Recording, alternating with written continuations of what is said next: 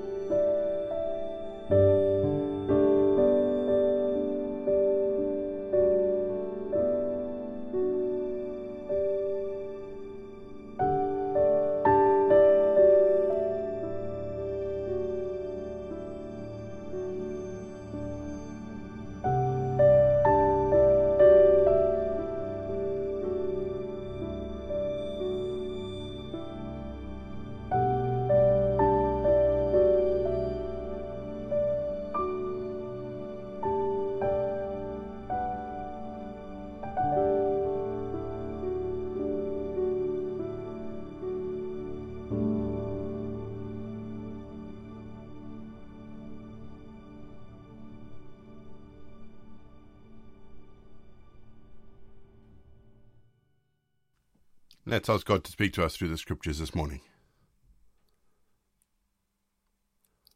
Father, you give us freedoms. You give us hopes and dreams.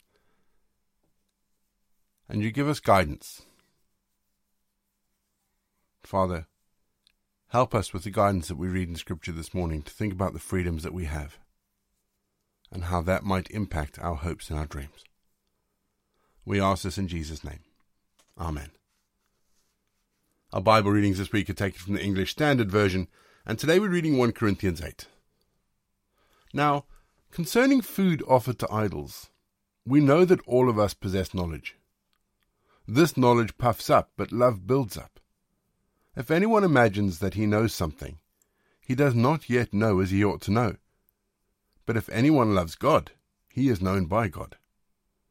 Therefore, as to the eating of food offered to idols, we know that an idol has no real existence, and that there is no God but one. For although there may be so called gods in heaven or on earth, as indeed there are many gods and many lords, yet for us there is one God the Father, from whom are all things, and for whom we exist, and one Lord Jesus Christ, through whom are all things, and through whom we exist.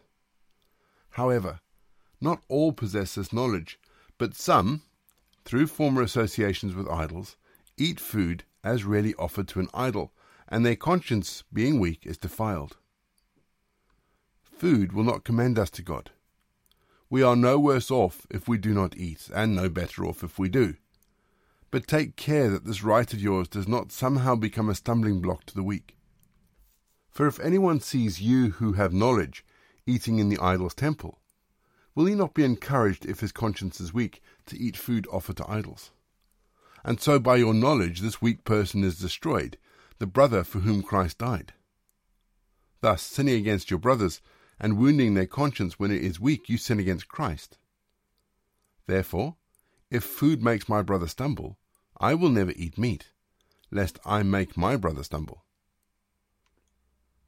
We're going to have our second piece of music, just to give us some time to think about the bits of scripture that have caught our attention.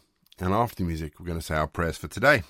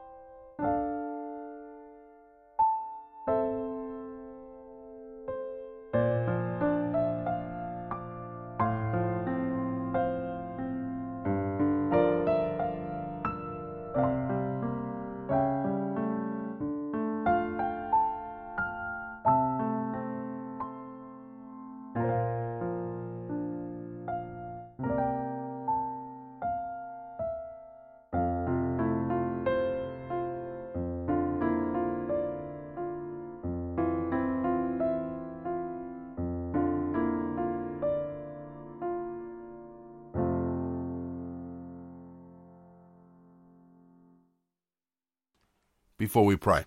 If you would like us to pray for you, then drop us a line through the usual channels Facebook, Instagram, Twitter, email, voicemail.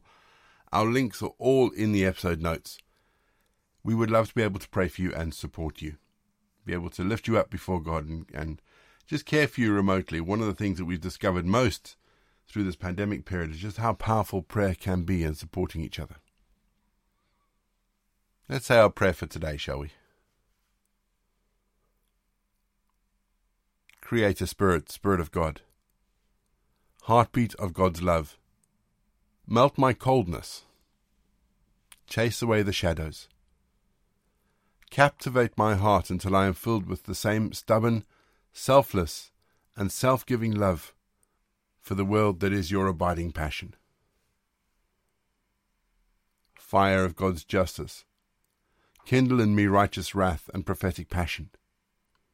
Help me to dig the wells of fairness that justice will flow, flow like rivers, and righteousness like a never failing stream. Sharp blade of God's word, cut through the thick skin of my resistance until, till I see the world through your eyes, till I hear its groans, till I feel its pain, its ache for its despair. Then open my mouth, Lord, that I might proclaim the good news in words that cut to the heart and bring new life to birth. Dove of God's peace, brood over the disorder of my life. Grant me the peace of your presence, which is so much more than the absence of conflict. At home, at work, in church, in the community, in the world. Make me a peacemaker, not a paper of cracks. Lord, make my life count for you. Let me make a difference for your sake. May my life bring you joy today. Amen. We say together the prayer that Jesus taught his disciples Our Father in heaven, hallowed be your name. Your kingdom come, your will be done, on earth as it is in heaven. Give us this day our daily bread Forgive us our sins, as we forgive those who sin against us. Lead us not into temptation, but deliver us from evil. For the kingdom, the power, and the glory are yours, now and forever. Amen. The grace of our Lord Jesus Christ, the love of God, and the fellowship of the Holy Spirit be with us and all you wonderful people now and forevermore. Go in peace to love and serve the Lord. You've been listening to Walking the Way. All the details for today's episode can be found in the show notes, including the scripture passages and credits for the press. If you want to partner with Walking the Way, if you'd like to donate towards the project, that would be amazing. We are looking at upgrading all our equipment, so any donations would be fantastic. Please head to www.givesendgo.com forward slash walking the way. And for more information, head to rayborrett.co.uk. You can find me on Twitter Facebook or Instagram. Don't forget you can also listen to us on TuneIn and YouTube. My name is Ray, and so until next time, I'll be here waiting as we continue walking the way.